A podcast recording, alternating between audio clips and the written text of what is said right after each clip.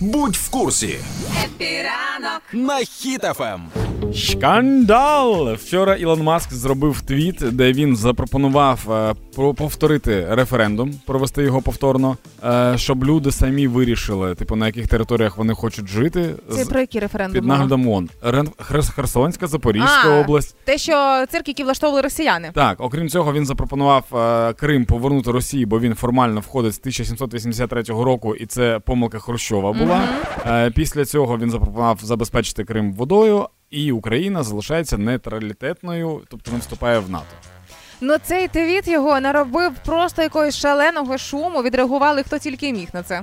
Першим відреагував Пол Масара, що дуже прикольно, тому що він є старший радник Конгресу США. Е, Він сказав: типу, е, умови миру між Україною і РФ такі: Україна звільняє всю свою суверенну територію, Ага. Росія деколонізується, демілітаризується і денуклеаризується.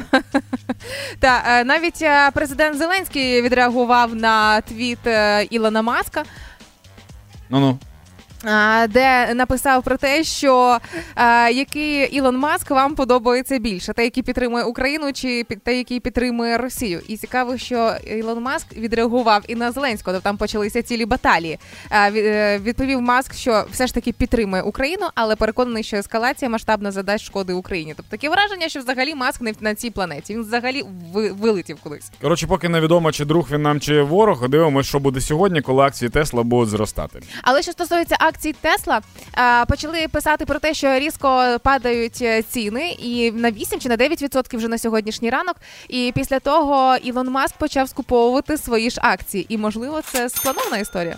Хитрий план маска. Можливо, на то схоже дуже, да, щоб швидше швидше стати монополістом своїй же компанії.